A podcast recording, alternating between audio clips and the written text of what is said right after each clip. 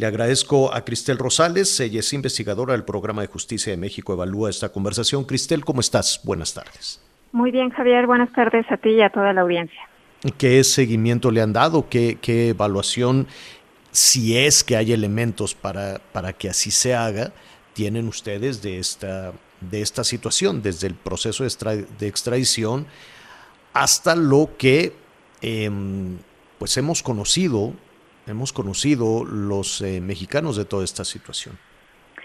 Sí, Javier, pues mira, yo puntualizaría dos cosas que me parecen trascendentes. La primera de ellas, este es uno de los casos de combate a la corrupción que se inician ya con una Fiscalía General de la República de carácter autónomo. Esto es una fiscalía que aparentemente en términos normativos está blindada de cualquier influencia externa y se esperaría pues que su, su operación, su actuación, su toma de decisiones fuera estrictamente técnica y con eh, decisiones que no tuvieran que ver con presiones políticas. En este sentido, pues nos sorprende un poco que, justo como lo comentas, la información venga de Palacio Nacional.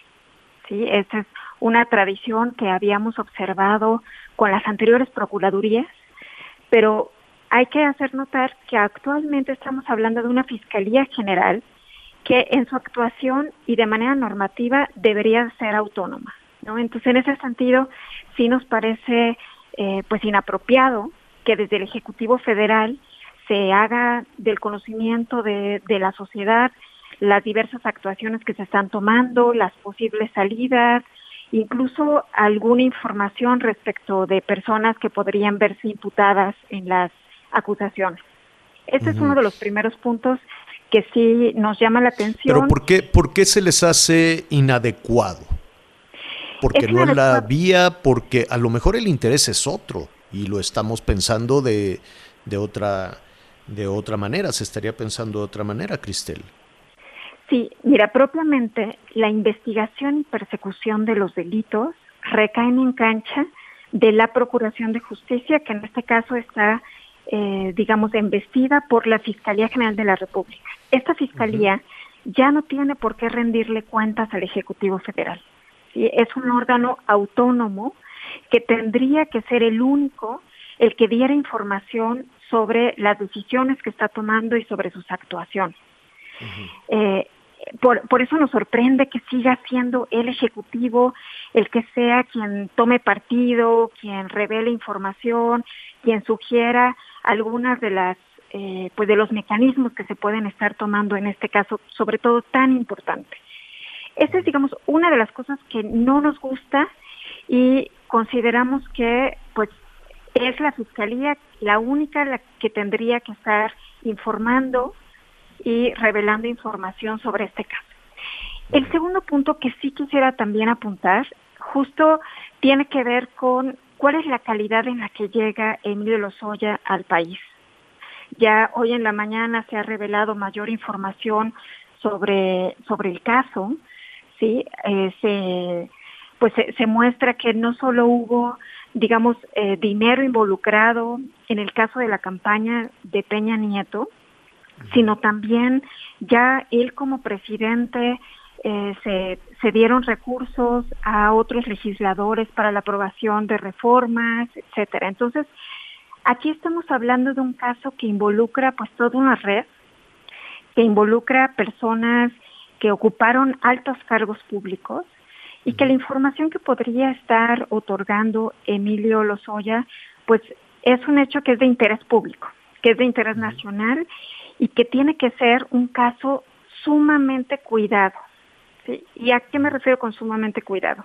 A que cualquier divulgación de información, cualquier paso en falso que dé la Fiscalía General de la República, con las pruebas que se presenten, con las decisiones que vaya tomando, podría tener una repercusión negativa en términos de impunidad para todo este caso. ¿Sí? Eh, es, sí. es algo que hemos observado en muchos otros sí. eh, casos emblemáticos. Cristel, pero Pero perdón, perdón que, te interrumpa para no dejar pasar ese punto que es, es muy importante. Eh, podría derrumbarse desde luego una situación si no hay los elementos suficientes, las pruebas suficientes a lo que hasta este momento son eh, declaraciones, son, son dichos, ¿no?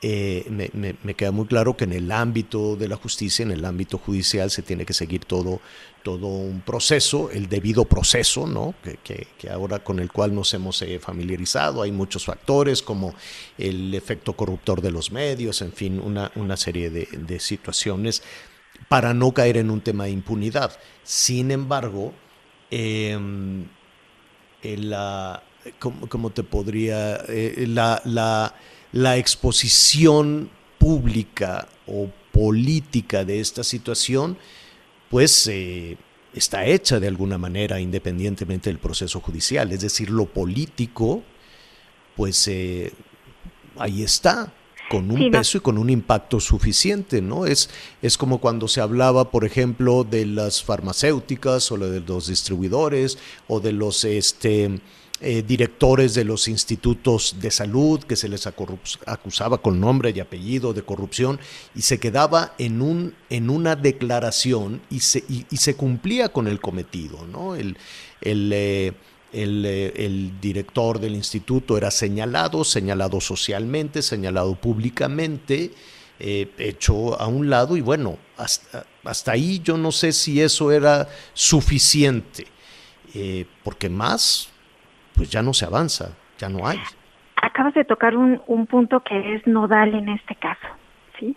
Eh, en muchos otros que hemos justo tristemente visto pues un, una impunidad eh, que, prevalece y que no se ven eh, pues sanciones ejemplares, no se ve la investigación a la altura como debería de observarse por parte de una fiscalía técnica, eh, y esto muchas veces, pues sí, puede ser asociado a, errores o a, o a no cuidar el debido proceso, pero justo este punto que comentas ah, no puede quitarse del, del ente público.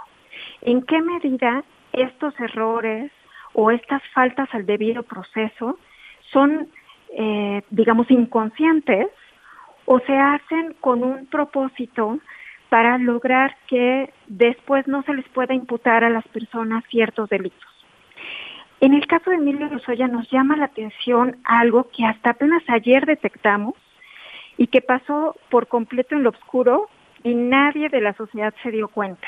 En noviembre del año pasado, ya cuando Emilio Lozoya se encontraba prófugo, se hizo una modificación al Código Nacional de Procedimientos Penales específicamente un artículo que es el 256. Ese artículo, en su versión original, lo que decía es que una persona que hubiera cometido ciertos delitos podría acceder a un criterio de oportunidad en esta calidad de testigo eh, colaborador, facilitando información para la investigación, para desentrañar toda una red criminal. Sin embargo, tenía ciertas excepciones ese artículo y una de ellas son los delitos que actualmente le son imputados a Emilio Lozoya, específicamente delitos fiscales. En noviembre pasado se hizo la modificación, pareciera un traje hecho a la medida, previo a, la detención de Emilio Lozoya, en donde se dice que el criterio de oportunidad también va a poder contemplar esos delitos y eso que implica que pues de alguna manera pudo haberse negociado la detención de Emilio Lozoya y pudo habérsele, digamos, construido el caminito para traerlo a México para acceder a esa calidad de testigo colaborador. ¿Y Ahora, esa, esa, figura, esa figura o esa, esa hipótesis eh, tendría que llevar a un, a un fin mayor. Exactamente. No, no es porque el criterio de oportunidad sea per se negativo. ¿sí? La razón de existir del criterio de oportunidad tiene que ver con que este testigo colaborador denuncie y facilite la investigación de delitos más graves de los que le son imputados a él y de toda una red eh, de, de alguna manera criminal que podríamos estar hablando de delincuencia organizada. Esto es algo que se tiene que cumplir y que solo se podrá observar hasta el momento en que Emilio Lozoya se ha presentado en la audiencia inicial.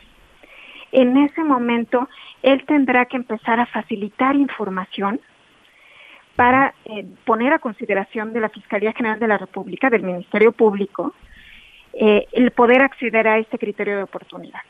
Sí, ahorita no podríamos decir que va a ser en automático que, que él va a acceder a este criterio, porque por procedimiento esa decisión se somete a consideración del Ministerio Público. Lo que sí podemos decir, y que toda la sociedad creo que estamos de acuerdo en ese sentido, es que la información que Emilio Lozoya deba de proveer pues tiene que ayudar a desentrañar toda una red criminal y de delitos mucho más graves de los que actualmente le son imputados. Definitivamente. Cristel, Cristel Rosales, investigadora del Programa de Justicia de México, evalúa. Creo que apenas vamos empezando con todo esto, así es que nos gustaría estar eh, cerca de, la investigación que, que realicen, ¿no? Todavía hay muchas partes, este, pues oscuras. No, no quiero yo utilizar el término oscura, pero em, pues faltan piezas en esta, en esta historia que arrancó pues eh, de una manera sorpresiva, ¿no? Eh, me, refiero sorpresiva siguiendo, si, si de alguna manera lo queremos aplicar a otras extradiciones o a otras acciones que se han hecho también contra algunos políticos corruptos. Así es que, sí. El rompecabezas apenas se está armando, creo que toda la sociedad no vamos a quitar eh, pues nuestro lente de darle seguimiento puntual. Y creo que sí es necesario invitar al Poder Judicial Federal a que haga públicas las audiencias, ¿no? Porque justo ese es uno de los criterios y de los beneficios que nos da este sistema de justicia. Sí. Y pues que de entrada se dijo que no, ¿no? Que sería por mensajes de WhatsApp, lo cual también. Sí, que mantendrían a los medios de comunicación informados por WhatsApp, pero bueno, creo que toda la sociedad estamos interesados en conocer cómo se va desenlazando este caso. Cristel, te agradecemos mucho. Que estés muy bien. Hasta pronto. Vamos a hacer una pausa y volvemos.